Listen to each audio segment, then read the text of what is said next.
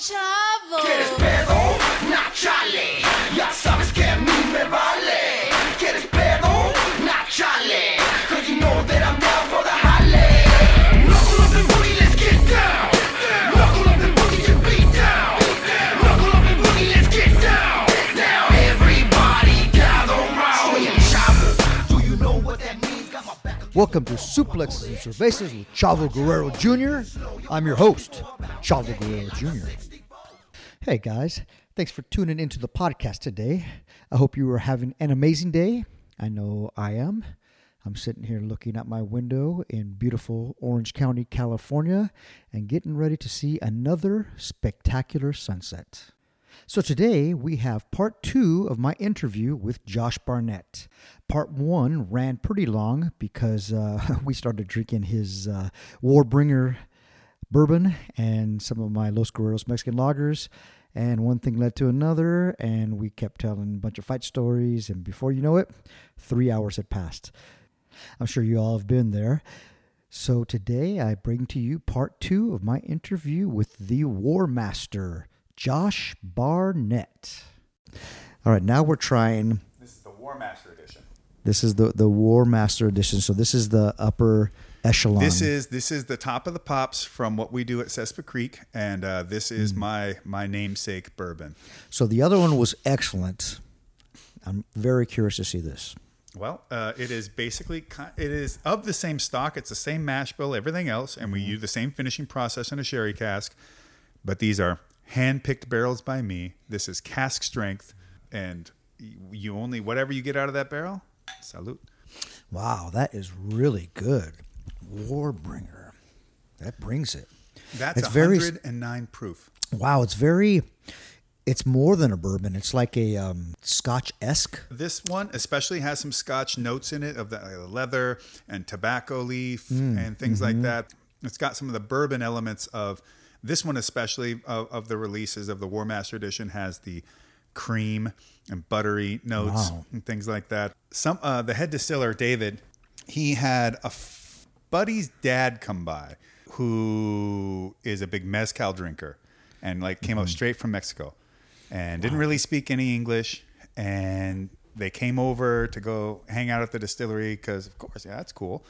And so he, he takes some drink of Warbringer and he just basically says, This is like the bastard child of bourbon, like whiskey and, and mezcal in a way. And I go, Well, yeah, yeah, yeah. The, the mezcal is probably smoked with mesquite. Right. And mesquite would be down there in Mexico to, to, to do the process. So, Yeah, mezcal. A lot of people get, it gets a bad rap a lot because that's the one with the worm in it. Mm-hmm. There's the the alcohol in in Mexico that's got the worm in it is actually a mezcal. It's brutal. It's, or, it's horrible. it sure can be, but they, they've but mezcal itself, a really good high end mezcal, is excellent. It's very, Mm-hmm. it's very good. It's definitely different than a tequila for sure. Good mezcal is, is very Well, good. Well, and with the Warbringer, uh, uh, the War Master Edition or the standard Warbringer, you'll get that big smoky nose. If you let it get to the air for a while, the smoke actually kind of dies down a bit, but it's still on the palate.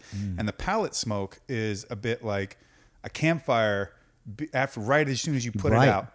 Right as soon as you put it out, like that, yeah. and when you throw the water on it, the smoke and the steam Right. come up. I'm a big camper, so I, I love that that smell, like just a burning wood smell out batch there. two is was 114 and a half proof and that one had a huge super dark chocolate element to it Wow. yeah So 100 proof would be 50% alcohol. So Mm-hmm. 110 proof, you're looking about 55% alcohol. that was 109 here? yeah yeah 109 so that's about 55% Wow. Wow. So when you were looking at a regular bourbon, it's 80 proof, which is 40%. So it's definitely, it'll, it'll knock you in your ass. and I know it's not a term that a lot of like real whiskey connoisseurs like to use, but this is very smooth, as they say. 'Cause especially for 109 proof, people are like, "Wow, that's I can't believe this thing doesn't burn even like like 90 proof." Right. If anybody's had like, you know, an Everclear, you know, when we were in high school, it's like, oh God, it burns so much. yeah. Because there's so much alcohol in there. You can feel the burn, but it's a good burn. It's Mm-hmm. like, it's enjoyable. This is nice. This is really good. You should be proud of yourself. Good job. I- I'm very proud of what me and David and everybody involved Mm. with Sespe Creek is making, and I really stand behind all of our stuff. What do you do outside of punching people in the face and training people to punch people in the face and doing acting and Whiskey commentating and, commentating and wrestling, and well, I guess wrestling would be in the face punching biz. Yeah, Uh, I mean, I, I shoot guns. I drive and Oh, work nice. on muscle cars. I love comic books, and like we talked about. I should. I, would have brought you my comic book. I didn't know you liked comic books. I would have brought you a signed copy of of Warriors Creed. Oh, sweet. From uh, Lions Forge Comics. I don't know if they're producing it right now, but they did like seven editions or seven. seven I, I, it was great. It was, I I have a, a real I gotta- varied interest of things, and so I- I'm a donating member to the Huntington uh, Library and Gardens. Oh, I- nice. Mm-hmm. I, love to go out there whenever possible, and I just spend a day on the lawn, Beautiful. um, reading books or just walking through the gardens, going through the museums. I, I try to be the, the kind of person that, that indulges in as much as the world has to offer. Right. You you work on your on your body and your skills. You work on your mind also. I'm a big fixer. Like anything Mm-hmm. breaks, I like to fix it. Whatever it be building houses or my blender breaks, I'm gonna take it apart and fix it. You know, like my wife hates it because we've had the same you know, wash and dryer for about 15 years. I just, I just keep fixing. it. I keep taking it apart and fix. I go, that's just the heating element. That's Well, just this. that's That's, a good, now that's Yeah. that's the mark of a good washer and dryer, right? Anything Yeah. that has the ability to be rebuilt, Right. means it's made of better stuff. Yeah, yeah, The yeah, stuff totally, that's yeah. made to just be discarded, Right. that's trash. I'll figure it out. I may not be able to fix it, but I'll figure. I know enough stuff to I'll be able to figure this out. And, and there's always YouTube and figure. All right, YouTube, give me some a wealth I- yeah, of information. I- Totally. I'm having uh, fuel injection put into my 75 Firebird. This great company I've worked with, uh, FiTech, Mm, yeah, has uh, sure. self-learning fuel injection oh throttle wow! bodies and computers. So you're so you're taking out the carb. Yes, so it's got. Well, here's the thing. what so when I had this, in there now? Uh, it's got two carbs. It's Okay, got double carb. Uh, two two 500 CFM. Oh, wow. Uh, Edelbrocks in there. Edelbrock, yeah, sure. Because the Edelbrock manifold I'm using for dual quads Mm-hmm. was made to be used with Edelbrock carbs. Well, FiTech actually has a dual quad fuel injection kit. Oh, So it's wow. Mm. got a slave and a master uh, throttle body. So one just does whatever the master tells, and then the right. master's got the computer and everything else in it that it needs to. So I'll be a able computer and a 75 yeah, car. I love it. yeah. And so I'll be able to have that dual quad setup in my big block Pontiac, but with awesome self learning fuel injection. People say that a lot. So I have a 63 SS Impala convertible, frame off restoration, whole deal. But I got the whole carbon in there and everything. So if it's been sitting even for a week, man, I got to pump the heck out of it Mm-hmm. and get it going. I have a 204R in mind. So they say to go ahead and and put the fuel injection in there because it'll definitely pick that response up and it's, it's going to change the way your engine performs. It also makes it so that it starts. So Well, it easily. starts, yeah, And, and yeah. You're, you're you're usually well, at least I have an in tank fuel pump. So Okay. it keeps the fuel nice and cold Nice, too, which nice. is great. Uh, and Yeah. the fuel injection can help with uh, te- high temperatures out here as well. Oh, okay. I'm such a huge fixed guy, car guy, Do you have engine a guy. small block Chevy in it? Or yeah, it's small block. Well, still, you know, you could probably run a single FiTech unit that's good to like 600 horsepower, and as long as you've got enough vacuum, yeah, you're going to get an engine now that has a self-learning fuel delivery system. So if you drive in the mountains, it'll start figuring out what the air Ah, fuel ratio you is and adjusting carb, it, right. and it'll keep you, you know, golden. Now, do they make those bolt on? You think they Yeah. probably? I mean, because I have. I have the SS engine, so it's with the 289.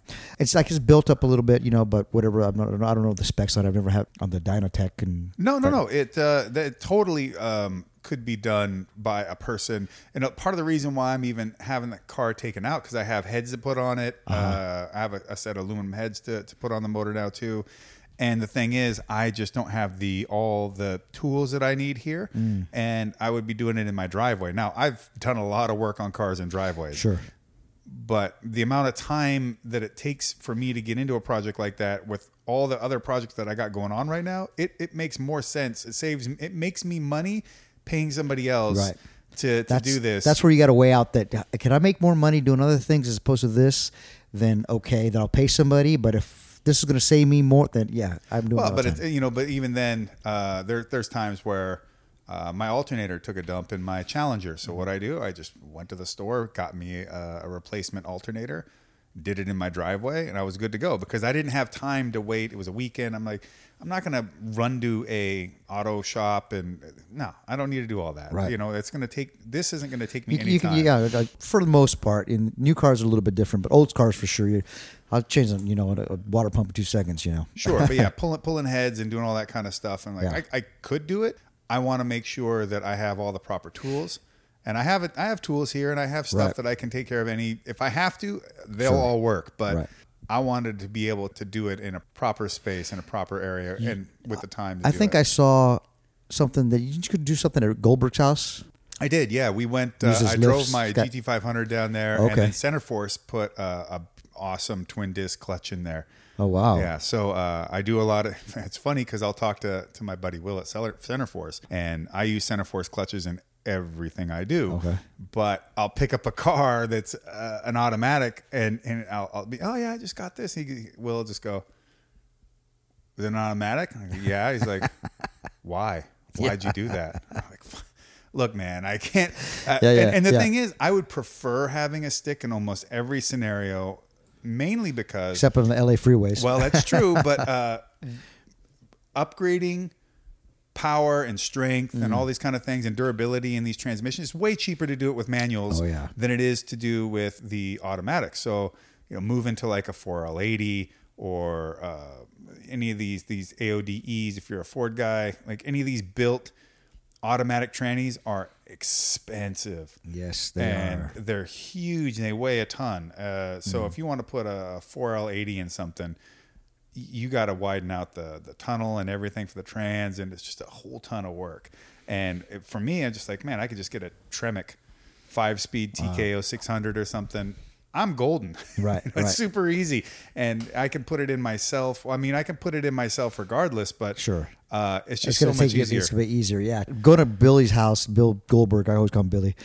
God, you got so much stuff there with all the different lifts and Yes. stuff. It's so easy, right? It was so what a, what a beautiful setup, and he would just have a car stripped apart up in a part of his garage. He's like, yeah, I just tinker on this from time to time. I go, Well, he's got 80 cars in there or so. yeah. Oh, The first time I went to his house, uh, I go, okay, I'm here. And he goes, no, that's my garage. Pull up to the top. So I pulled up to I said, what the hell? Then he Yeah. shows me all his cars. And, well, this is the first, you know, Yenko Camaro the, owned by Yenko. This is the horse. This is, I'm like, this is, he's got a race car in there, burned, Mm-hmm. burned by, and I was like, what the hell, dude? I go, we work for the same company. How much money did you make? Because I don't have that in my house. well, and he also did a good, a really good job of getting in in in cahoot, well, getting in tight with a bunch of the people in these auction, these these Yeah. muscle car auction guys. Yeah. So he's getting stuff where you, you are spending big buck, but he's getting stuff at a killer price for what it is, and then being able to flip them later and make a ton of money on them. And and he's really really bright about that kind of stuff. Cena does that. He does that. He he loves doing that to where he'll, you know, somebody will offer some, you know, ask for a, price for a certain car, and and Cena's very cool about it and say, look, you know, I don't really want to pay that much. I can offer you this much money, and I totally not trying to insult you. I just like he says. 80% of the time, he'll get a call a month or two out, mm-hmm. and the guy say, hey, that offer's still there. Go, yeah, sure, here you go. So he's pretty smart and he flips them, you know. He's he you can keeps only i mean i believe you can really only have so many cars as much as i love so many cars but i want to make sure i can keep driving all of them too what's your dream car? uh that's like a good if you could, like if you could just get a car, like this is what you want. There's a few. There's a few for sure. So tell me, tell me a few. My guy, I know right, mine. So. uh, probably a 70s De Tomaso Pantera. oh wow, That's definitely one That's of them. That's exotic. Uh, Loudest- although loud I, as would motherfucker. do um, like a Clevor setup. So I normally they came with 351 Cleveland's. Okay. So what I do is I do the Clevor. You do uh, a Windsor block Mm. with Cleveland heads on it, and you know stroke to like I don't know 408 or something like that. Oh, wow, Run okay. Aluminum heads on it and and fuel injection, and that would just be so goddamn fast. It would be so rad. yeah, yeah. Uh, but I want I would like to have. Uh, one of the Panteras with the fender flares added onto Mm-hmm. Oh, it. And yeah, I believe yeah, those yeah. are the GTSs or what have you. So that would be one of them. Another one would be a uh, 69 Boss 429. Oh, That's up there on the list. yeah. Uh, the 69, okay. 60, What- 67. the boss. So the fastback or fastback. So it's a fast. yeah. It's it's a 69 fastback Mustang. Mustang, yeah. But it's got the Boss 429 motor Right, in right. it. And I would want it. And they had this really dark navy blue that just looks so killer. what was um, the movie with Paul Newman? Uh, where he had the green Mustang. A green That- Mustang. that oh, you're um, talking about uh, the Bullitt. Bullitt, movie, bullet, uh, bullet. uh, what year was that? uh, that, was, 68. That was a 68 68, Mustang. 68 fastback, right? Uh, yeah, yeah. And that was uh, not Paul Newman, but uh, uh, Steve McQueen. Steve McQueen. What am I saying? Paul Newman. yeah. Paul Bullitt. Newman. Yeah, totally. the Bullitt Mustang is, is killer, but uh, my choice That's would what- be yeah. a 67 GT500 Night Mist Blue with white stripes. Gosh dang. Uh, with it, with stuff, the, yeah. it's got the 428 dual quad and Right, everything. Another one would be uh, '84 Australian Falcon XB GT, Oh my God. which is the car that was in Mad Max. Yeah, yeah, right, So, right. Yeah, uh, yeah, but yeah. uh, barring that, what I'd like to do is just get a '70 Torino, and then and then do it up in the same way, because they're very similar bodies. my buddy in high school had a, a Gran Torino, and it was very Starsky and Hutch esque, Mm. you know, it's just a piece of crap. But we ended up, you know, primered it. You know, we got it all, you know, just a bunch of bondo on it. You know, we were like, you know, 17 years old, and we just got it to where he was, where we wanted it. You know, and he was like, "All right, cool." So we're driving it down down the road. We put um, like zebra skin seat covers on it from Kragen. But Kragen used to be Kragen's not even around anymore. It's like oh, an O'Malley's now. Yeah. On our budget, did whatever we could on it. So now we're driving down the road and it's all yeah, all right. And just when we had what we wanted, the hood. The latch on the hood, I don't know if it broke or something, or if he didn't latch it or what, but the hood flipped up and just takes out the windshield, takes out the. Uh, I mean, it flipped completely up. it takes the windshield, yeah. takes out the top, the dents the top of the roof, the whole thing, and we're like, what the? oh man. Oh, tragic. Yeah, yeah. I But, mean, a hood comes up on you. That's a pretty like, yeah, yeah. like a I have no clenching Yeah, moment. yeah. You know, it was a. Th- it was ru- all rusted out and everything, so I don't know what happened. But it, you know, it I used to drive a bunch of these cars daily, all the time. So I had a in Washington for a while. I had a seventy. Is that where you're from, Washington, From, originally? from yeah, from Seattle. Okay. I had a seventy-one uh, Torino. Mm. Uh, what is it? Torino five hundred. So it's like the more uh, luxury, like the less Okay. racy one. Okay. With a three hundred two and everything. And I used to. Uh, I think it was a column shift car. I used to drive that thing Yeah. Everywhere. Really? You know, I just I was fearless about driving these old cars. I never cared. You know, I used to drive a '69 uh, Cutlass Holiday Coupe Oh wow. Yeah, yeah, everywhere yeah. I yeah, it had- yeah.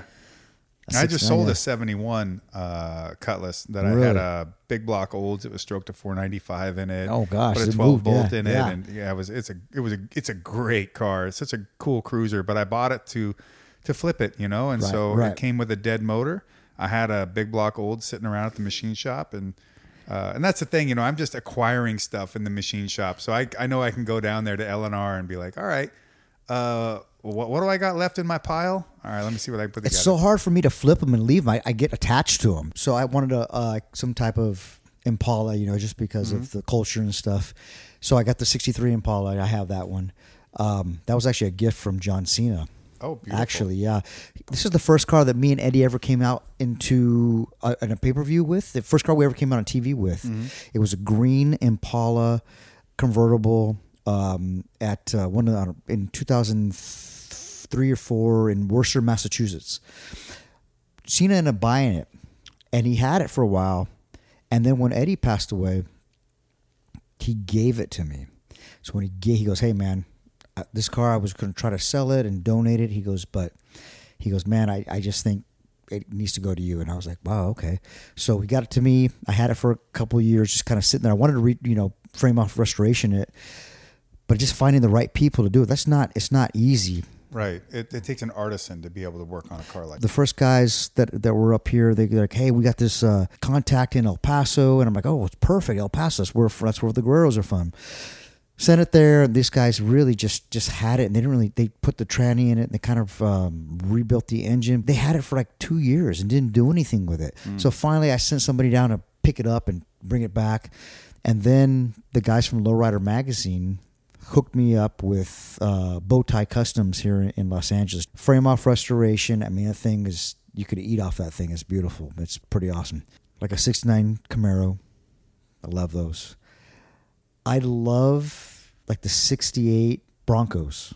Oh, yeah, yeah. 68 Bronco, jacked up Bronco. Small, yeah. boxy ones. Yeah, yeah, very yeah. I don't, yeah, I love that.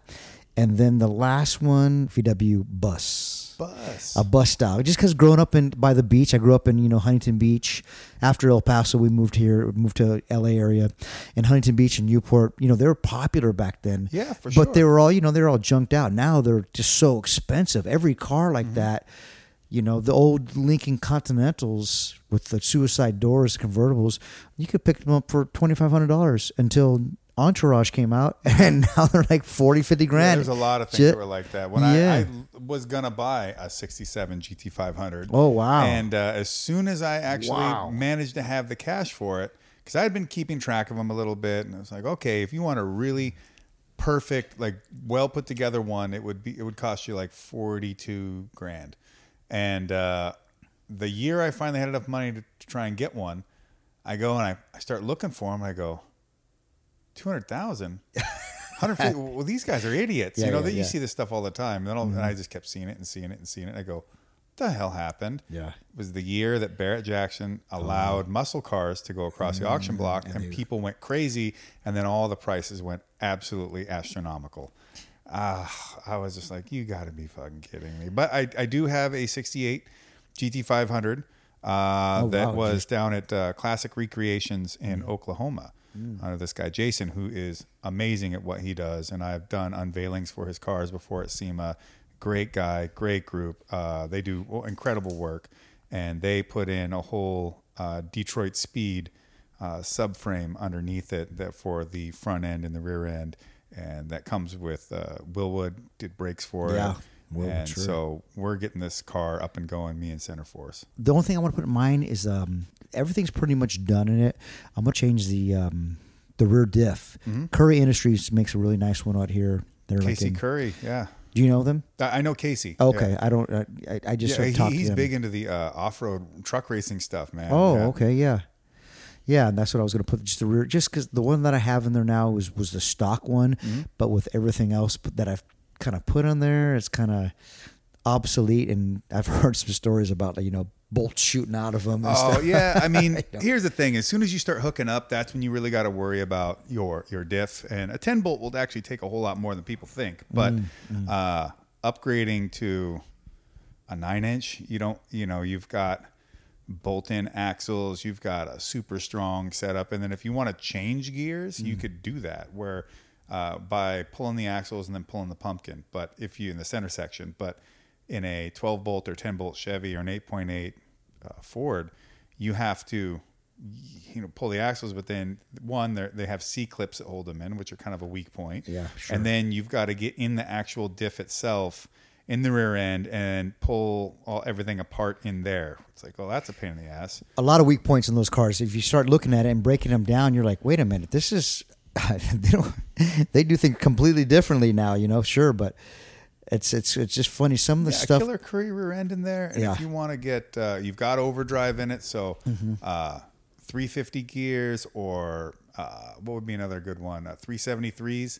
You know, you'll get that launch off the line, but you can be at 2,000 RPM cruising down the freeway at 70 miles an hour.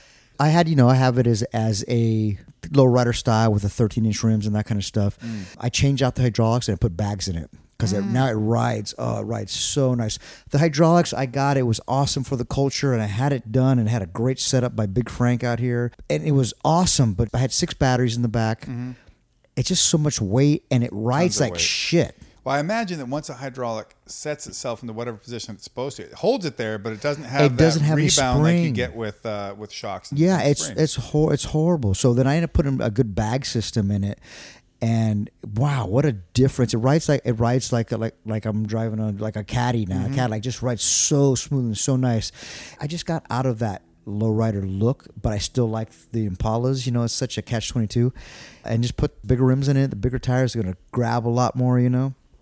Yeah, well, uh, I would say upgrading the rear end will go a long Yeah, way with yeah, that. yeah, totally. And then uh, figuring out what the what the use of the car is going to be and how to maximize that. So Mm. uh, the the Cutlass I sold, uh, I put 342 in the rear.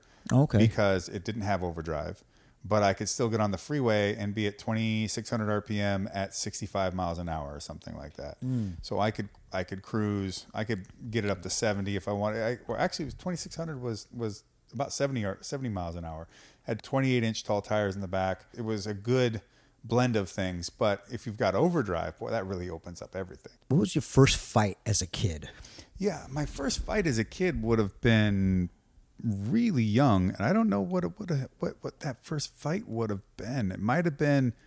I remember getting into a fight in preschool, so I must have been like four, and I remember fighting my one of my closest friends in life because we him and my mom were best friends growing up, and we they had children, uh, me and my buddy Woody, pretty close to, to age. Like he's, I think he's he's seventy eight, I'm 77, but I'm really only older than him by a few months. And uh, I remember I fought him a couple times like like toddlers. Like what is that even? But uh, yeah, sure. Um, Like your first like fight, like like grade school fight type thing. yeah, uh, I don't remember what the first one was. I had actually quite a lot of them in grade school of all Wow. things. Um, but one thing I always remembered in my gut was that I was not someone looking to start a fight, Mm. but I loved being in a fight. See, I didn't like it as a kid. I would I didn't know how to handle, you know, you get into that different realm. Mm-hmm. I didn't know how to handle it. I was young for my grade and on the young side. So I, my birthday's in October. So like I was a 16-year-old senior. Mm. So and then I was a late bloomer too, you know. So I I didn't I didn't like it. Like now I'm, I, now I'm your guy. You know, let's do this. This Yeah. is fun for me. I enjoy. It's like a competition to me.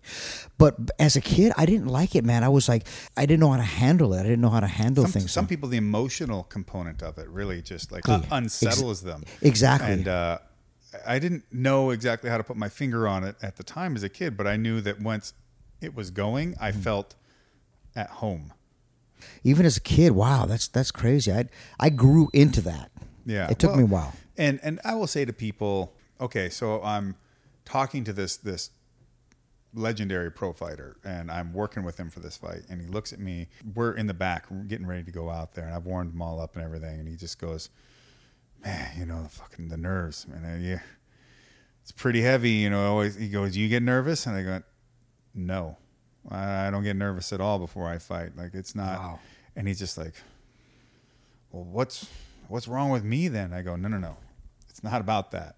I go, whatever you need to be at your best is what you need it to be, and the fact that I don't get nervous while not the norm doesn't mean that you're wrong for feeling nervous. It's just we have different ways of approaching this, and for me, I feel like I have this level of excitement and energy in me. I feel like I'm gonna get to let the chains off from from how I have to be all the time. Right. And I I can't wait to be in there. Whereas Right.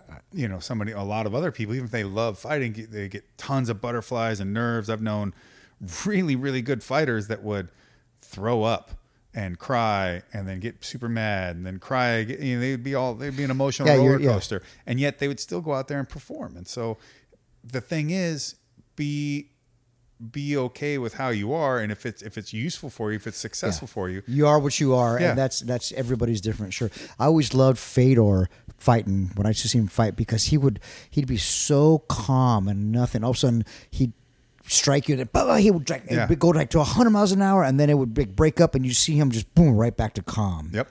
It was like wow, that's pretty. That's that's amazing. very stoic First time I, my first wrestling match, Mm-hmm. in a sense. I probably had a few before that, definitely, but my first one where I was kind of feeling what I was doing. Did I throw the guy? Yeah, I think I head and arm the guy, and I was tr- I was trying so hard to pin him, and I'm trying, and I'm like, uh, and and I had other matches before where it's the same thing. Like try, I was like, ah, like trying, trying, try. and try and then all of a sudden I was like, I couldn't pin him, I couldn't pin him, and then all of a sudden it kind of just dawned on me. I said, hold on, relax. Well, why can't you pin him? And I looked down at him, and I saw his right shoulder was up. And I looked at the crowd. And I see my dad in my crowd in the crowd going, "Yeah, come on, come on, you can do it." And I see the crowd, and I go back and say, "Well, of course I can't pin him like this." And I sit there and just kind of pushed his shoulder down and pinned him. And I was like, "Oh, came out of it. Like I came out of that of that fifth dimension. You know what I mm-hmm. mean?" And I was like, "Oh, oh, there it is." And then in fighting, it's the same thing when there's times that we'll be messing around and you know if you're they had a couple of drinks and someone would take you down. And then all of a sudden you know you're now you're into it. And i'm not thinking. Once i stop and think i'll say wait a minute. Well, there's an armbar right there. Boom you know? So when i can get out of my myself and kind of just think okay okay. Almost from above i see what's going on. All right let's mm-hmm. now i'm now i'm calm and i'm relaxed you know? Well, and that's that's closer towards really being in that moment and existing in it instead of reacting to it. Uh, I know my my first wrestling match, I wrestled this kid that was older than me. He had already he had placed in the city and districts the year before, and so I'm like, okay.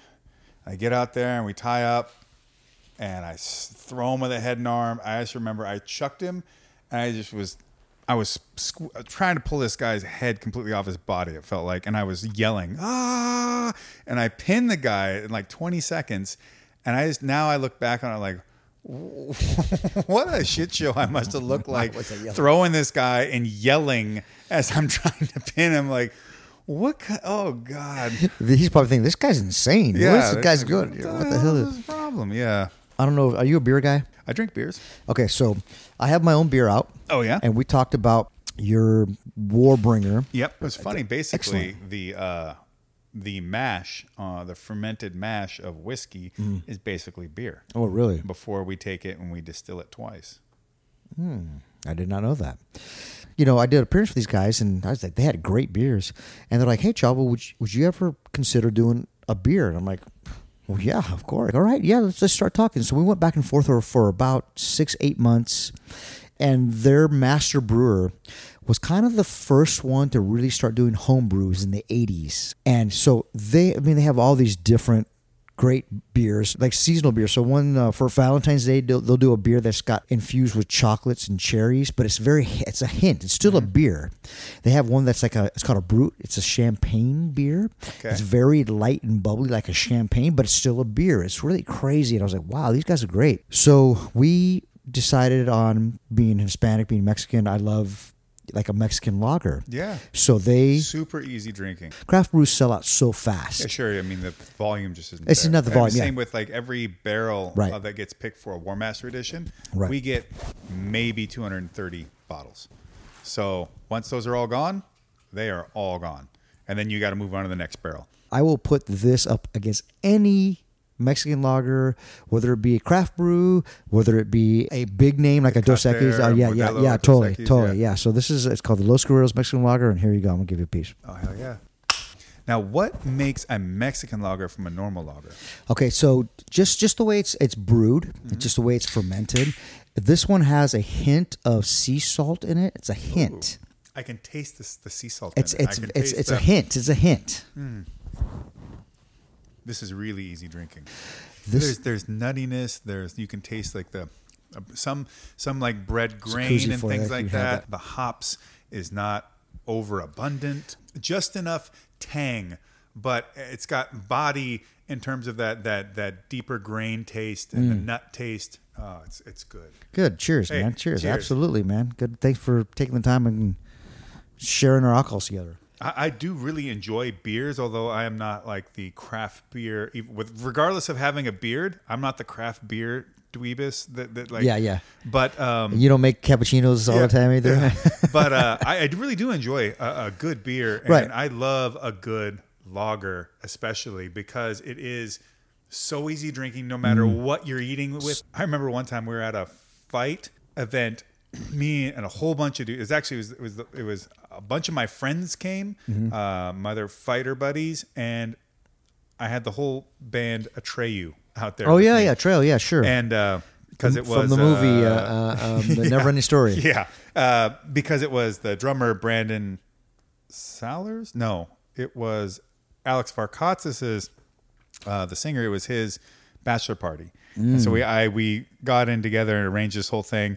And we went to the bullfighting ring arena in Pico Rivera. Oh, yeah, and we're yeah, watching PR. MMA fights, and it's all Tecate. And I swear, we drank like 17 Tecate lights each person and everyone we looked at each other like is anybody drunk no nobody's drunk why are we not drunk what the hell is up going Yeah, on with yeah, these yeah. but they went down really easy i'll tell you that Look at the koozie. Look at the look at the label, and you see. So of course, there's Chavo. It's a Viva La Raza in the jaw. It says warrior in there, which Guerrero means. Guerrero actually mm-hmm, means warrior. Mm-hmm. It's got my grandfather's move, the gory special on the left, to see it and then it's got a frog splash in there up top and on the right above one of the the eyes. I don't know if you can see that. You can see it's like a it's like a tri- like a there's three guys frog like it's a frog splash, but like a, in the steps of a frog splash. Look at the the label. You can probably see it better from. oh i can. can see yeah i can see it fully yeah Yeah, and then it's got the Guerrero story in the back. But you know what? People they're really loving it, and uh, it's kind of kind of cool to have your own beer. it is Yeah. i mean because things like beers and whiskeys and what have you uh, one there's heritage and history to alcohol itself.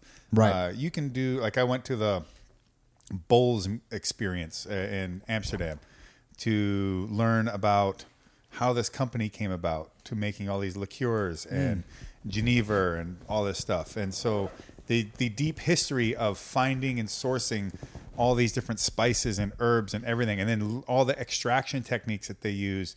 Uh, depending on what it is to get like whether it's maceration and then they use alcohol to pull it out like you would do to make a limoncello or if you're doing um, distillation like uh, where they're they're they're infusing it and then getting the vapors that come up and then trying to draw those essential oils out. And then there was a, a third percolating. Percolating. They'll use high alcohol and then and heat it up and then percolate and then pull alcohol infused with with these oils. It's just all kind of crazy. And then thinking this was done in the 17th century, 16th century. Yeah. So wild. And then beer as being a thing that you would have fermented uh, low low alcohol beers because it's not going to spoil. And the kids kids drink them. Yeah. Yeah, the kids drink them. Yeah, then just they would drink that because I mean, it wasn't like water was readily available at all times. Correct. Yeah. And having beer and rum and things like Right. making grog on ship on ocean ships was Mm, grog, to, yeah, exactly. to do things to so you could always get water and it would Yeah. never go bad and you would never Right. get parasites and bacteria and then also uh, you could try to you know they can add uh, fruit to it so you're getting your vitamin Right. C to keep Yeah, scurvy away. scurvy so away, yeah. and there's so much. I mean, And everybody would get drunk and yeah, and have a good time. Yeah, the, the Yeah, trip right. goes a little quicker, but uh, uh, you know all the lineage and the history of these things, and then think about all the moments you've had sharing a drink with someone, or sharing a beer, or That- having a beer after. I mean, after New Japan, I, I won the King of Pancrase. I, I had. New Japan. I literally had I had Enson Inoue, who was who was currently in New Japan at the time, and a, a really close friend of mine. I had Manabu Nakanishi. And Yeah. one other guy in my corner when I won the King of Pancrase title. New Japan people were there at Ryogoku Kokugikan at Sumo Hall, and I cheersed. Uh, you know, New Japan Pro Wrestling was with there with me when I walked to the ring, and I had the New Japan flag. wow. You know, it was it was uh, pretty wild, and and thinking about drinking those beers after the match. And they love you that, and they love that, and you were like, you know, beating everybody's ass, and all of a sudden you come out the king of Pancrase. Yeah. and with the New Japan flag, that's like Inoki was like, this is my golden child, right, here, right here. And but then afterwards, so. beer never tasted better than after a Oh, yes. 45 minute, 30, 45 minute fight and match, and you're just sweat like crazy, and you get to the dressing room, and your boys pop one for you. That's It is pretty pretty epic. I remember fighting in Dream, and I had Yeah. a bunch of my my closest friends there, and be, in Japan, like you can have whatever you want in the back. Yeah. So I had a little bit of food and some snacks for after the fight, and just things that I might want. And they provide bento boxes and Oh, nice. Mm-hmm. all kinds of drinks and things you might need, uh, from sports drinks to there, there'll be some Coca Cola, what have you, and plenty of water and ice. bento box with like the random octopus head Oh, on yeah, it. all that kind of stuff. Yeah. And uh, but I bought a bottle of Jack, and I bought like a bunch of beers, and so I just put that in the cooler and just let it sit there till after the fight. Hmm. And uh, I win my match against Mighty Mo. And Mighty Mo, oh, and I go and I go to the back and and we're we're hanging out and I'm popping beers and all of a sudden this uh, this doctor comes up and he goes, Hold on, no, no, no, no, don't drink, don't drink. He goes, You have to take a test. And I go, Well, I'm just gonna test positive for drunk, so it's okay. so yeah, I mean we're back there throwing back Jack Daniels from the bottle and drinking beers Yeah. and everybody's celebrating and you know what a wild and wonderful night we had to bask in you know the glory of being in the ring and and to just have a, a hell of a time. And so you know I'm also curious how beer became such a staple in Mexico.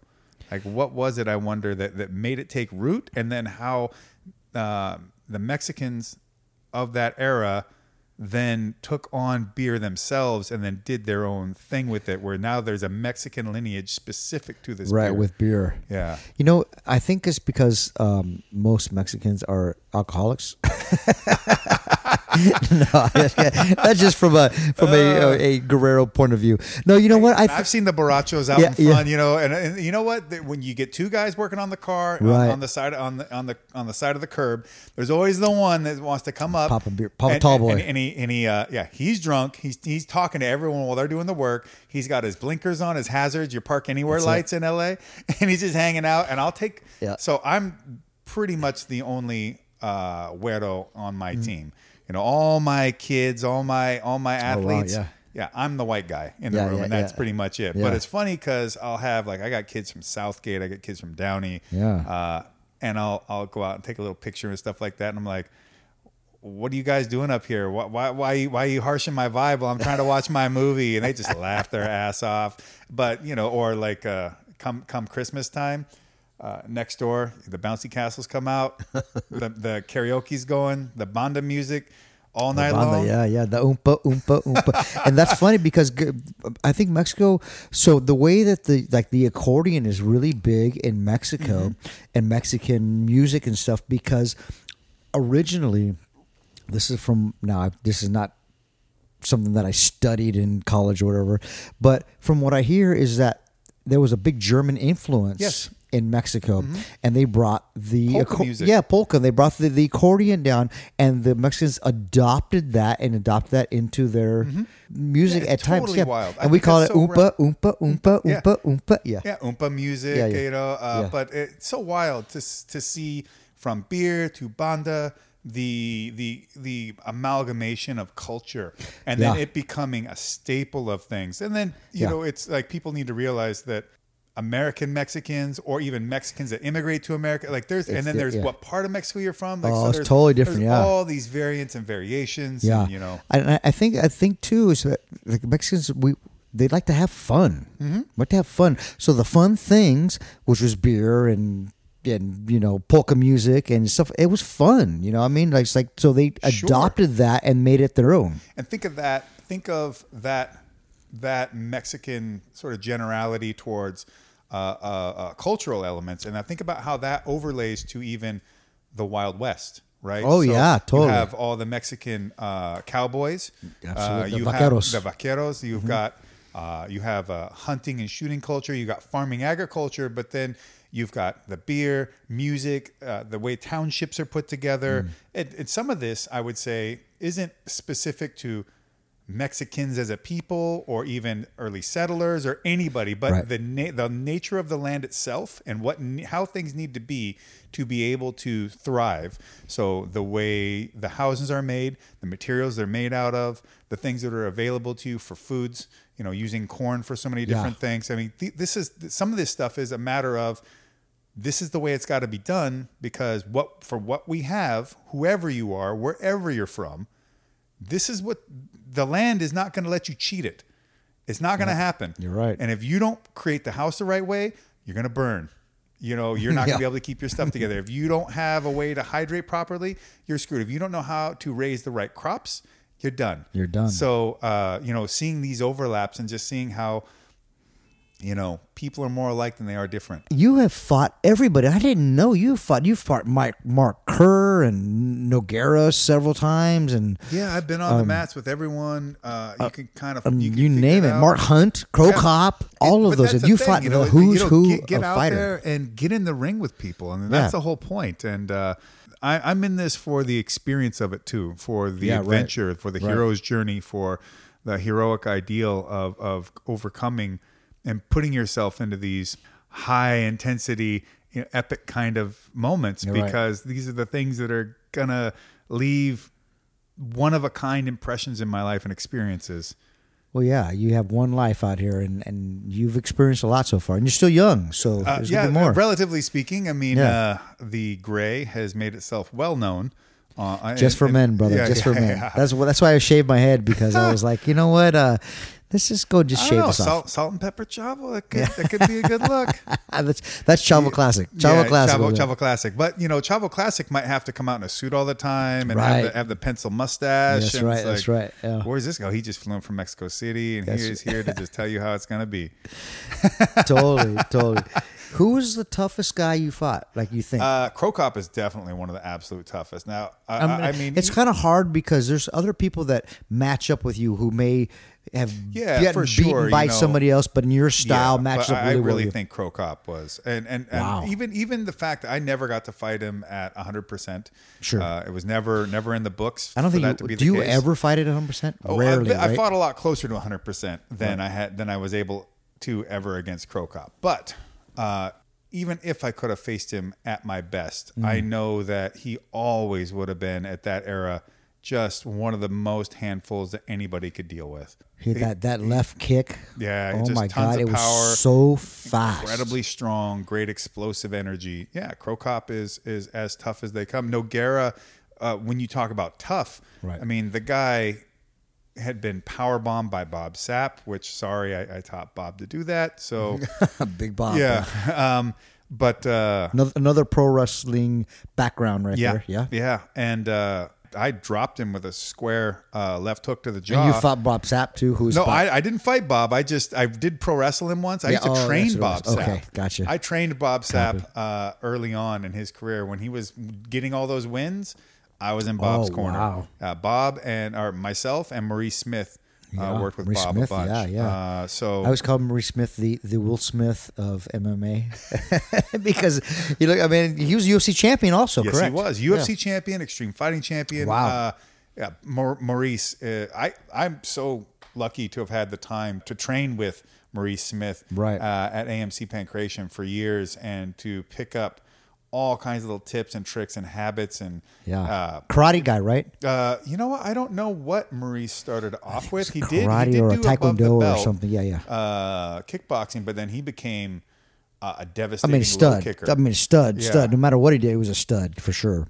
Yeah, Maurice Smith is a one of the top, highest level American kickboxers. of Yeah, this era. yeah. But uh, yeah, Cro Cop was always super tough. Nogueira, the epitome of tough. Right. You know, uh, so Big- Big Nog? So big nog man. I he could Little just, Nog, too. He could take enormous amounts of punishment, and it's like, how are you Just still keep in this coming, fight, yeah. man? Daniel Cormier's That's right, Cormier, you fought him in Strike. Force? Uh, Randy Couture, is, That's is super Didn't tough guy. you?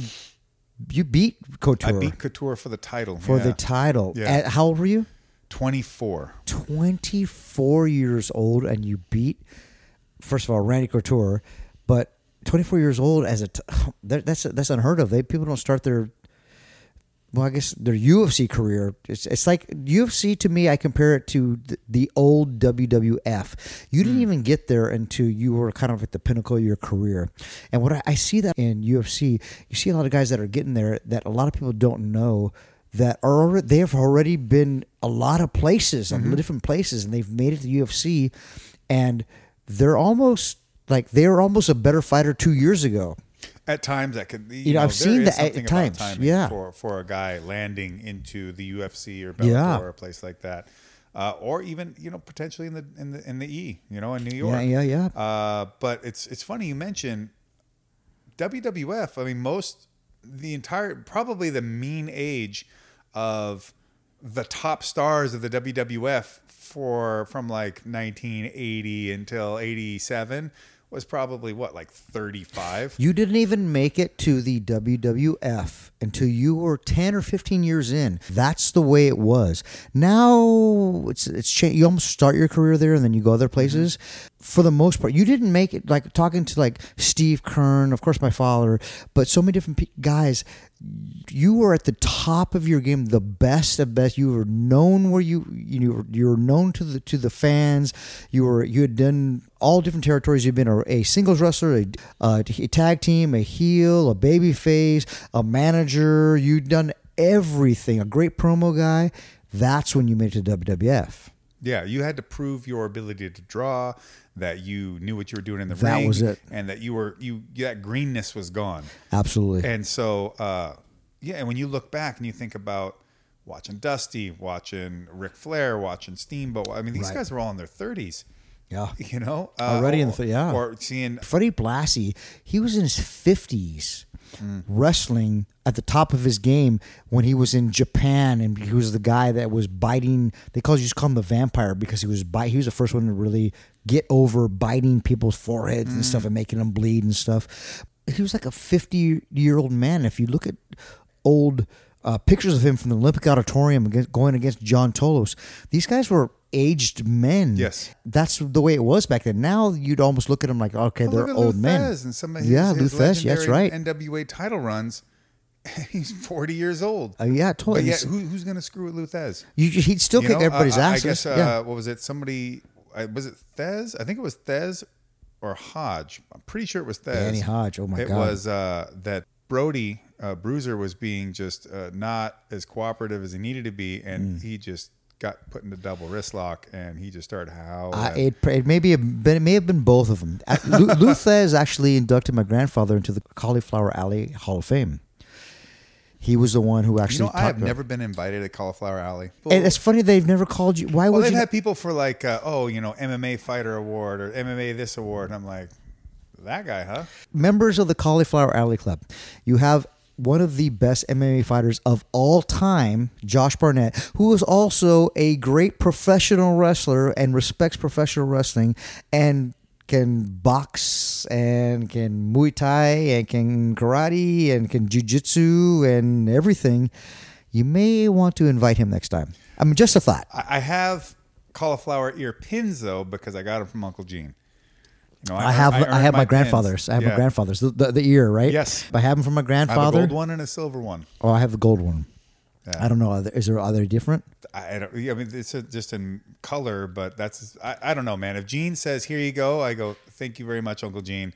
Uh, I, I still to have. I, I still get and I and I keep all of my Gene patches. Me too. From from all the uh, Christmas cards. Yeah. So if anybody listening, if Gene LeBell is sending you a Christmas card, and every year he sends a a patch, like a, you can put on a jacket. Yeah.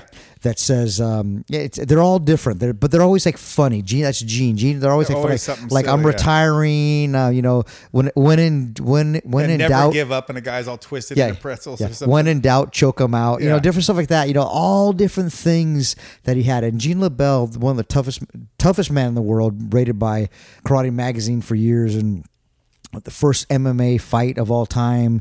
The, the legendary stories of Gene LeBell. He's the guy that would wear a pink Pink pink gi. gi, and a white belt. Yeah, he would show up so unassuming and then just trounce people With And- and red guess- hair and yeah, with red funny- hair, yeah, yeah. and uh, with such a wily attitude about him. And and then the pink gi, I think, happened because it got washed in something. Is that what it And was? it got accidentally turned pink, and he's like, "Whatever, I'm not gonna get a new gi." And so Yeah. people started ribbing him, and he just started trouncing them. He trounced everybody. Now, now you got trounced by a guy in a pink gi. Judo is the father of jujitsu. Oh, for sure. Well, actually, no. Uh, Japanese jiu-jitsu would be the father of There you go. judo. There you go. But judo was taking jiu-jitsu uh, by Professor Jigoro Kano and turning it into a more into a sport. Simplified it. Is that correct? Simplified Simplified it to a jujitsu. made it Yeah. into a sport There you go. and uh, removed some techniques. So there used to be leg locks in judo, but he they were removed kind of early on. Right. Uh, and it then was a way of taking jujitsu and creating it into a full on sport that everyone could participate in. Ah, excellent, Because excellent. jujitsu in Kano's eyes was seen as being too dangerous uh, for people to compete. Can compete in, and then, sure. yeah, but now look at us. Yeah, yeah, yeah. No, right. I know. Who trained Gene LeBell? That's a good question, and I don't know that. So obviously he trained over probably numerous different people. I know that the stories of Gene would would go to Japan and line up their top judokans, their top judo practitioners, whatever you want to call it, and would take them out one by one. Boom, boom, boom, boom, boom. Well, For- the other thing about yeah. Gene is he's got a catch wrestling background, and I'm not. I don't. Rec- well, he he grew up in a pro wrestling family, I believe, right? Yeah, like yeah. His mom was a wrestler. So no, no, no. So so Jean La- the story of Gene LeBell. I don't know. It was Urquidez. His mom was a wrestler. right? Gene LeBell, his mother is Eileen Eaton. And if anybody knows who Eileen Eaton, she was the promoter in, in boxing before I mean, she was the mm-hmm. she was the woman. She was called the Dragon Lady with her red hair, and she was tough as nails. She was the Bob Arum.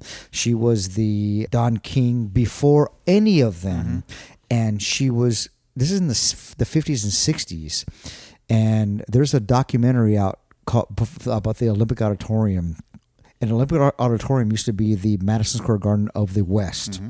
but she fell into being a boxing promoter and became the best of all time. Ali, every time he'd come to Los Angeles, would always go and see Eileen because she always was good to him. And he attributes a lot of his career to Eileen. So that she's the mother of Gene LeBell and the mother of Mike LeBell, who's a promoter at the NWA Hollywood back in the mm-hmm. day. And that's how- how the Guerreros actually came to Los Angeles.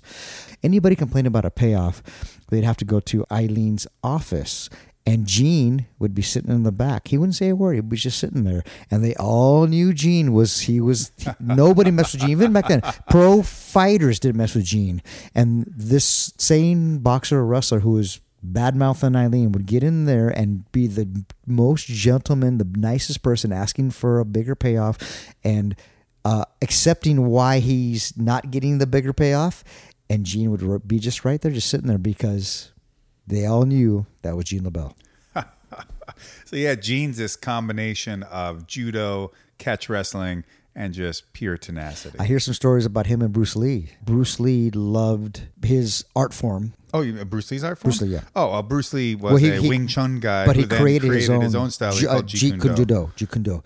Well, what's funny is actually so Bruce is from Hong Kong. Well, uh, Right. right, Sure. But when he mo- he got to the United States, So Kung Fu. uh, yeah, well, he was a, a Wing Chun practitioner. And the other thing that, that people forget about Bruce is that Bruce was a, I don't know if he was world class at this, but he was certainly really high level at ballroom dancing, at cha cha. I believe it. When he got to uh, America, he was he was a high school kid, Right. and he lived and grew up in Seattle, Washington. And he went Oh, to wow. Garfield High School. And his first dojo, or I guess his first uh, studio or what have you, was behind Ruby Chow's Chinese restaurant on University Way. He went to the University of Washington for school. So, uh, you know, it's funny because I watched that Dragon, the Bruce Lee story movie back in the 90s. Yeah, yeah, I was mad as shit at what a what a falsification of, Bruce Lee's life. And I'm like, he was oh, like you gotta be working as a busboy in there. And Well, you know, he might have worked as a busboy whatever, up, but, but yeah. it's just like, oh, Yeah. now you're at UCLA, now you're in California. Yeah, now-. Like, why are you lying about where he's from? Yeah. And his first student is Jesse Glover. Now, Jesse has passed. Mm. Yeah. But uh, but his other three students, or the other three people that used to train with them, and I guess you would be considered students, were Taki Kimura, who Mm. I believe should still be alive. Uh, and then there was Jesse Glover, and then there was one other guy, and that other guy was Fred Sato. Fred Sato started the Seattle dojo for judo. He i- was my football coach as a Really? freshman, and he's the one that got me into martial arts and got me into judo and got me connected with Budokan Dojo in Seattle when I was a kid to train under uh, Burt Mackey and the Taradas. And so Fred Sato was the first person to teach Bruce Lee grappling. when I first would go to Gene's uh, dojo at community colleges or Mm-hmm. city colleges in, in Los Angeles, I used to see John Saxon in there. He was in Enter the Dragon. Enter, Enter the Dragon, correct? There you go. That's that's funny, right? John Saxon. Now, Yeah. talking about uh, cine- cinephile stuff. Yeah. Uh, John Saxon is in this Italian cannibal flick. It's like cannibal and Vietnam flick all combined together because the Italian uh, the schlock cinema stuff in the 70s and early 80s was constantly a, a mashup of different genre things. And so there's a movie called uh, Cannibal Apocalypse, and it's about him and some and another buddy of his were in Vietnam and they got captured and they ended up in a bad way and they had to eat people to get out and then they discovered a taste for human flesh or something and then they start running around eating people in the Eating city people. yeah Brains, mm, Yeah. brains. yeah right. cannibal apocalypse Right. Hey, I always um, end these podcasts with a uh, with a rapid fire questions. shoot Are you a, a a Ford or Chevy guy or Dodge? I'll throw Dodge in there too. uh, Ford Chevy or Dodge uh, grew up Ford now I'm uh, whatever I can get my hands on Gotcha. Nice. Although I've been do- driving Dodges Mm. uh, and Chrysler products for a while, and I've been incredibly impressed. I never owned a Dodge, and I was thinking about a Dodge Ram. I'm a truck guy now, and Yeah. I was kind of like, hmm, which what do I do? Do I I- do I, I stay, do, do I stay with the with the Silverado, or do I go to do I do the Raptor? I drove. I, I made Oh, the those are killer. I made the mistake of driving the Ra- I drove everything, and then I drove the Raptor, and I was like, oh, why did I do this? Guy was pretty damn nice. Uh, new cars or vintage cars? Vintage cars. Same, same. In working out, are you a weights guy or CrossFit? It really depends on what I'm trying to get out of it. Uh, I think I'll probably be a weights guy until my dying days because there I can just alter whatever the workout needs to be as much Right. as possible. You know, I've done so much sports specific, you know, professional athlete level training stuff Yeah. over my life. Like CrossFit doesn't even begin to explain it. Like way beyond what a CrossFit. Uh, way, is. yeah, yeah, sure, sure. Do you do? Uh, I, I know you do a lot of stuff with like a mace and stuff like that, right? Yeah, yeah. I mean, I do uh, maces and clubs and things like Yeah. Mm-hmm. that, old school, uh, you know, wrestling work. Yeah. Uh, but uh, I also, I mean, I do your standard bodybuilding and powerlifting type stuff Mm. because you know, even with uh, MMA, right? Okay, again, entertainment. So if you can look better, that helps you. But also, Of course. there's a lot of times where you end up in scenarios where you have isolated limbs. So it makes sense to do isolation bodybuilding type exercise work Right. because that arm can end up on, on a on an island here when someone's trying to tear it off. so you need that thing to be strong. Ankle lock or arm bar? Ankle lock. Be spoken like a true catch wrestler right there. I love it. Well, I like watching a guy hobble. I love that. You know, but but I, I think ankle locks they don't get the just do that they. I don't. I- In yeah, MMA, well, I you mean, know? an, an a lot of people lock, don't do a toe that. hold, basically, or all Yeah. Mm. the variants of toe holds. I mean, you can you can nail them from so many different positions. and a lot of people don't don't well i guess it's getting it's changing now but for years people didn't know how to defend those True, that's very true. you know uh, dogs or cats Uh, I grew up with cats, love cats, but I love that. I, I love animals, so Yeah, either I way. couldn't pick one or the other. Uh, but I here I will caveat this. I one my cats are always outdoor cats. Oh, okay. I'm not going to pin my cat in a house so it starts you know getting neurotic and weird. The cat needs to go out and do stuff and do cat things. Uh, as far as dogs are concerned, I get dogs that are real dogs. I don't want. I don't care if it's a mutt or what its breed is, so- so- but I'm not getting toy and teacup Right. and whatever. I don't want dogs with with have been bred to have smashed up faces, so I know they're they're always going to have a hard time breathing. They're going to have uh, no. Just give me a real. you want a dog to be able to throw a little frisbee for and get that and bark at the mailman and that's- exactly yeah, yeah. if I it needs to, you Sure. know but i guess if i had to uh my my ideal scenario would be to have a like a cougar that i'd trained and then it could just slink around the house. And i always just thought you know what would that be like if if someone breaks into your home? The dog you, you have like maybe a beware of dog thing. And so they're they're little they're waiting for this dog to start barking and then nothing. They don't hear anything. Like not a problem. Then all of a sudden a cougar just leaps out of the darkness out of nowhere and just mauls them to death.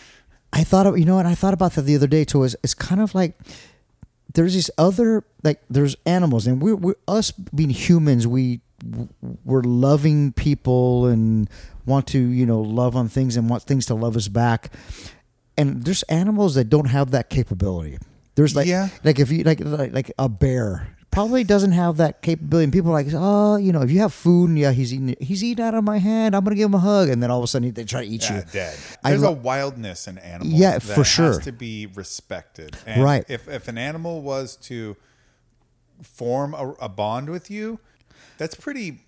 That's pretty amazing for you, and you shouldn't you shouldn't treat it lightly. And it really irritates me to see people treat being pet owners lightly. And I- I, don't yeah, I don't I have agree, any totally. dogs or cats.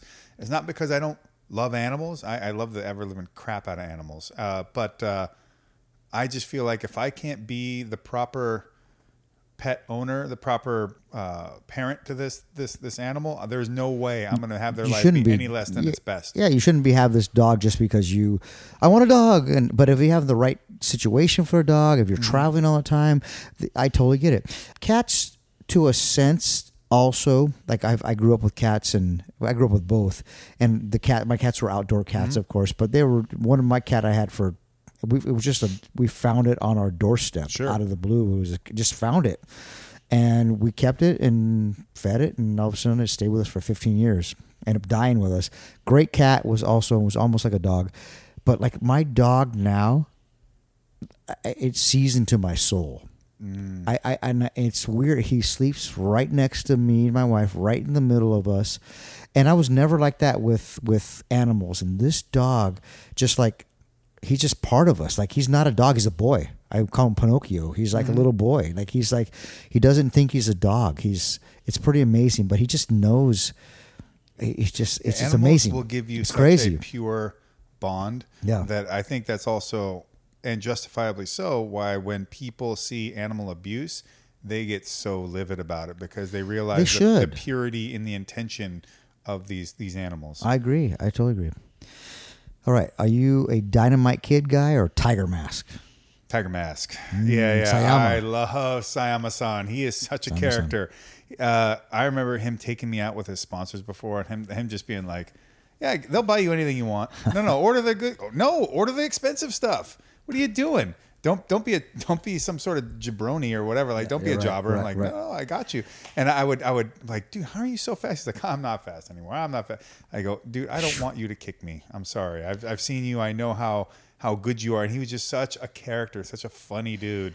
Uh, and you know he's responsible for UWF, and he's a Gotch student and trained with uh, Victor Koga and Sambo, and created Shooto. And so yeah, I'm I, you know Tom Billington, uh, rest in rest in peace, man. Uh, I wish I could have got to know you, but uh, and and you're you're of that old school English wrestling lineage, and you you got the legit skills to pay the bills. But Yeah. I'm a Sayama guy.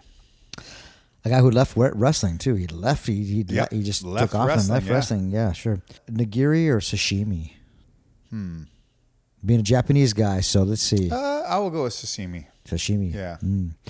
Sashimi, uh, which be just the the f- the fish part, I guess. Yep. Without the the rice. No rice. Of sushi and nigiri.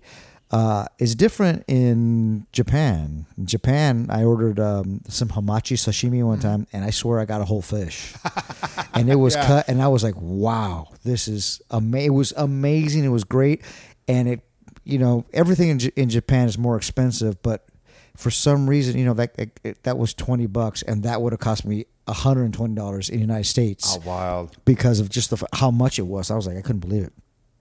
Blondes or brunettes?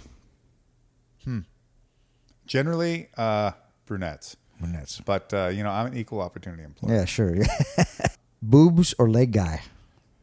Uh, I would say ass. Right, yeah, Because boobs are ass, yeah. You know what? Yeah, I not that I, I'm not endorsing fake boobs, uh, but I would say that I have come across fake boobs that are works of art.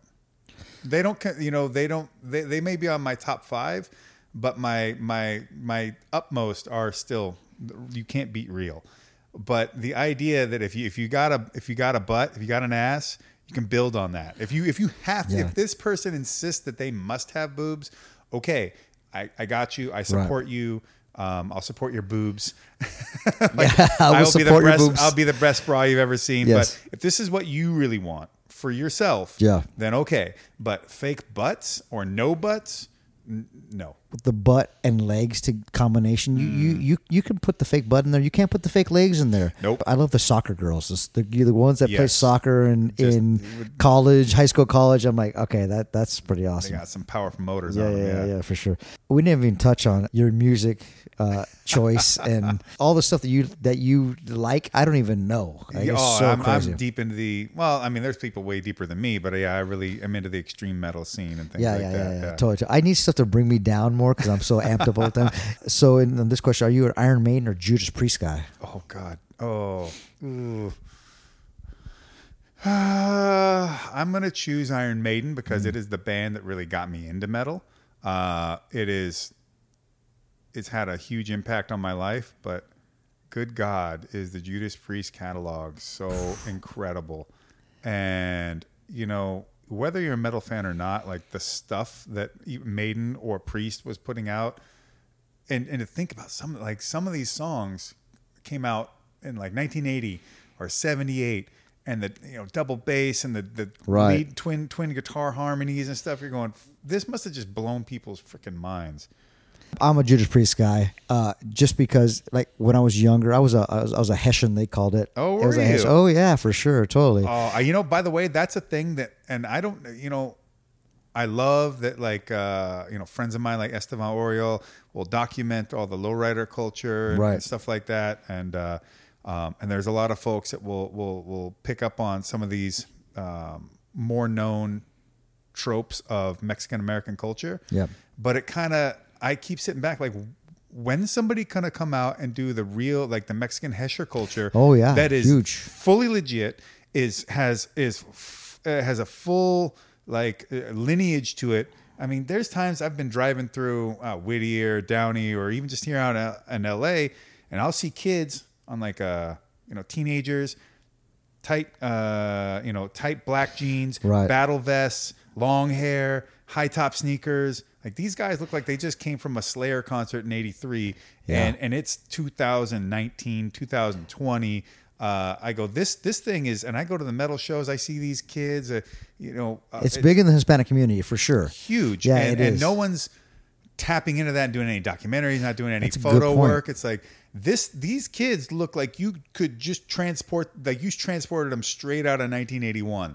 So in 83, 84, I had the crop top up top and I had my hair mullet style. The very bottom inch was blonde. And I wore con- all I wore was concert t-shirts was like Ozzy Osbourne. Well, let me ask you this. Okay, Yeah. so uh, yeah, priest or maiden, Right. then I'll say Slayer or Exodus. I think Slayer. There's certain bands that that resonate with you a lot. Like I love Pantera. I love the, the guitars in Pantera. Like you know, I just How love it. about uh, Megadeth or Metallica? Metallica. Uh, Metallica when they first came out was was tough. I mean, it was like when one first came out, I was like, oh gosh, I'm, going from Judas Priest and Def Leppard to like.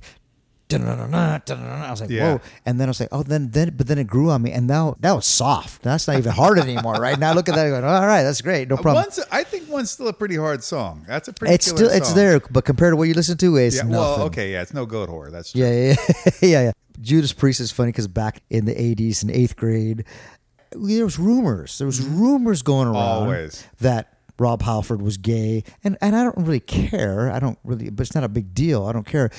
But I was, I fought it. No way. There's no way. Yeah, no way. And then I look back at their outfits, and I'm like, oh my god, it was straight from the Blue Oyster. Oh from, yeah, from yeah. Police had, Academy. Has, had a very uh, It was very- daddy. it was element. very- yeah, I was like, you oh know, my and gosh. The fun, when I found out about Rob Halford being gay, and I was like, oh, you know, it's, it's a it's a world changer because Yeah. the idea of homosexuality wasn't really explored thoroughly. Like Right. it was just. It was something that was that was in the shadows, and so it didn't. Homosexuals really weren't you- supposed to be, weren't be weren't supposed to be able to punch you in the face and kick your butt, right, right? like Yeah, it yeah, was such sure. a diminished shallow understanding of, of what any of that is and Mm-hmm. it's just and so but even as i thought about it as a kid i was like all right and then i started thinking you know if he hadn't been gay like the songs that he wrote he might not have wrote them like Sure. so there could easily have been an element of of feeling like an outsider for his sexual preference Right. and and fighting and trying to overcome uh, any societal pressures or even uh, pressures from his own if he had any internal conflicts so all these things that that that regardless of what his battle with that or where that battles or anything the battles that come stem from from his sexual preference these things are are battles that even if that's not the battle we're having specifically that battle translates across all kinds of like so his struggles are the same as our struggles Oh, yeah. regardless of what his were for or mine were for. Plus i remember reading an interview like he really was into like these gay like the, these homoerotic kind of uh, men's muscle magazine sort of things. So even to him like masculinity was such a an uh, a primary thing. So it helps uh, he was informing also from a stance of, of masculine energy which of, of course you know us as, as guys are going Right. to relate to it and so regardless of whether he has any sexual affinity for men or not this thing all rings 100% true He probably would have liked my old muscle and fitness magazines back in the day. Oh, for Like, sure, oh, for yeah. sure. I met Rob Halford once, and and he was such a cool cat. Oh, and liked him. uh, uh, you know, I've only heard such great things about him, and I'm so glad that he made uh, Judas Priest with all with all his bandmates. Right. And you know, uh, praise be to Rob Halford. I love him. Big fan, Rob. Ali or Tyson? Uh, Ali, but big affinity for Tyson. I For remember sure. being a kid watching him on the. But the, the- why Ali is because the slickness. Tyson was super slick too, and the violence of Tyson is inc- is incredible to me. Plus, I just I'm always. I lean towards the older side of things because Me you know too. boxing and wrestling used to be intertwined. So sure. it used to be so closely linked, and there were boxers that wrestled and wrestlers that boxed, and and often boxers were like, "Nah, I'm not getting around in the ring with a wrestler. What the hell are you talking about? That's crazy." Right, right. Ali was such a student of the game and was Mm-hmm. such a great boxer. And then Tyson would get in there and would just knock your head Oh, clean off your body. He was so he trained like a Spartan warrior. Oh you my know? God. He the the efforts that he put into harnessing the violence within him and amazing. the the turnover of I mean just the physical gifts of him were incredible. Incredible. But uh, also I guess if, if really pressed on it, I mean Joe Joe Louis is my favorite boxer. Joe, Joe Louis, Louis. Joe Louis. He used to work for my uh, grandfather. and uh, uh, Jack Johnson. Jack Johnson, uh, Jack Johnson. Well, you're looking at old school right there. Jack Johnson did so much for boxing and the black community, and I mean the way it was looked, blacks were looked upon back Mm-hmm. then. And you have the heavyweight champion of the world was a being black a black man, man, but Yeah. also he was an iconoclast, and he I loved his fu attitude. Oh, yeah. I loved. Okay, you're not going to let me fight here. Though he traveled the world and fought That's people. right, he even right. fought in some. He did some catch matches. Really? and it's just to to Yeah. look at Jack Johnson, and I know that he, you know, he did have a, a very outgoing, you know, bordering on arrogance kind Sure. of persona at times, and, and, and, and a time that you weren't allowed to do Uh, right. that. And I Yeah. understand that some of that was informed by probably pe- people trying to tell him to to be a certain way. Right. But uh, such a powerful, great boxer, Mm-hmm. and such a, a, a mighty athlete, and then just someone who's like, you know what, you're not going to stop me no matter what you want to do. I'm going to go out there and I'm going to fight, and I'm going to I'm going to travel the world. If I, I'm going to make whatever, however you think you're going to halt me from being able to succeed. No, I'm going to find another way. And that's when they should not just go 12 or 15 rounds. They would just go until a guy dropped. Exactly, yeah. Yeah. Yeah. Well, okay. Last one. Thomas Hitman Hearns or Marvelous Marvin Hagler? Ooh, God, that's tough. Uh, I mean, Hearns, uh, that that low front hand. oh, the, the Detroit Cobra. I know. That fight that they had, those two had, unbelievable. Oh, and and and Hearns and uh, Duran. Hearns and Duran, and then Hearns and uh, that Leonard. that was just a yeah, it was just a full on brawl. I know, it fought everybody. Uh, but probably Hagler, and you know why? Because I felt like the super fight was n- nah, like Right, sure. Mm-hmm. no. Uh, I mean, all all credit to to uh, Leonard. Leonard, and being a smart boxer, but Mm-hmm. right. I don't know that he won that. From what I hear, and that is from what he said too, is that he would that last thirty seconds they'd call out thirty seconds and he would just bring it on for thirty seconds. I don't know. I mean, amazing both fighters. I don't know, but um, Hagler was he was such a stud, wasn't he? Oh, just a crusher. And I don't think Yeah, he never fought again after that. That, that was I- his last yeah, fight. I think that was his last I fight. think that was his last fight. Yeah, uh, just an angry dude.